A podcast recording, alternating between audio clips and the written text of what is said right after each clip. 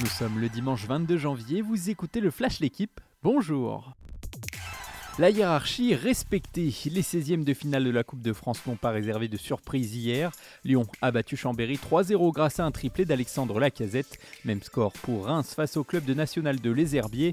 Toulouse s'est imposé contre Ajaccio 2-0 alors que Lorient est passé au tir au but face à Bastia. Angers a lui sorti le petit poussé Strasbourg Koningshofen 1-0 dans la douleur. À suivre notamment aujourd'hui les matchs de Lille, Auxerre, Nantes ou encore l'affiche entre Brest et Lens.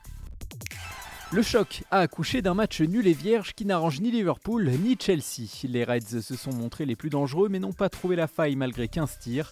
Côté Blues, seul point positif, la très bonne première apparition du virevoltant Moudric. En Espagne, Antoine Griezmann, buteur, a été élu homme du match lors de la victoire 3-0 de l'Atlético contre Valladolid. En Italie, Naples, vainqueur 2-0 contre la Salernitana, prend provisoirement 12 points d'avance sur le Milan, qui se déplace mardi soir chez la Lazio. Une deuxième place au goût de victoire. À 42 ans pour sa dernière descente à Kitzbühel, Johan Claret a brillé hier. Sur la neige autrichienne, dans des conditions difficiles, le Tignard a décroché son 11e podium en Coupe du Monde. Très heureux à l'arrivée, une semaine après avoir surmonté un événement personnel douloureux, le doyen du circuit a terminé à 67 centièmes de l'ogre norvégien Alexander Ahamod Kilde. Une frayeur, puis le soulagement. Poussé dans ses retranchements par Laura Sigmund, 158e mondial, Caroline Garcia a fini par trouver la solution hier pour s'imposer en 3-7.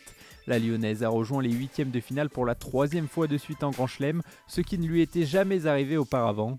Elle affrontera pour une place en quart de finale la polonaise Magdalinette, 45e joueuse mondiale.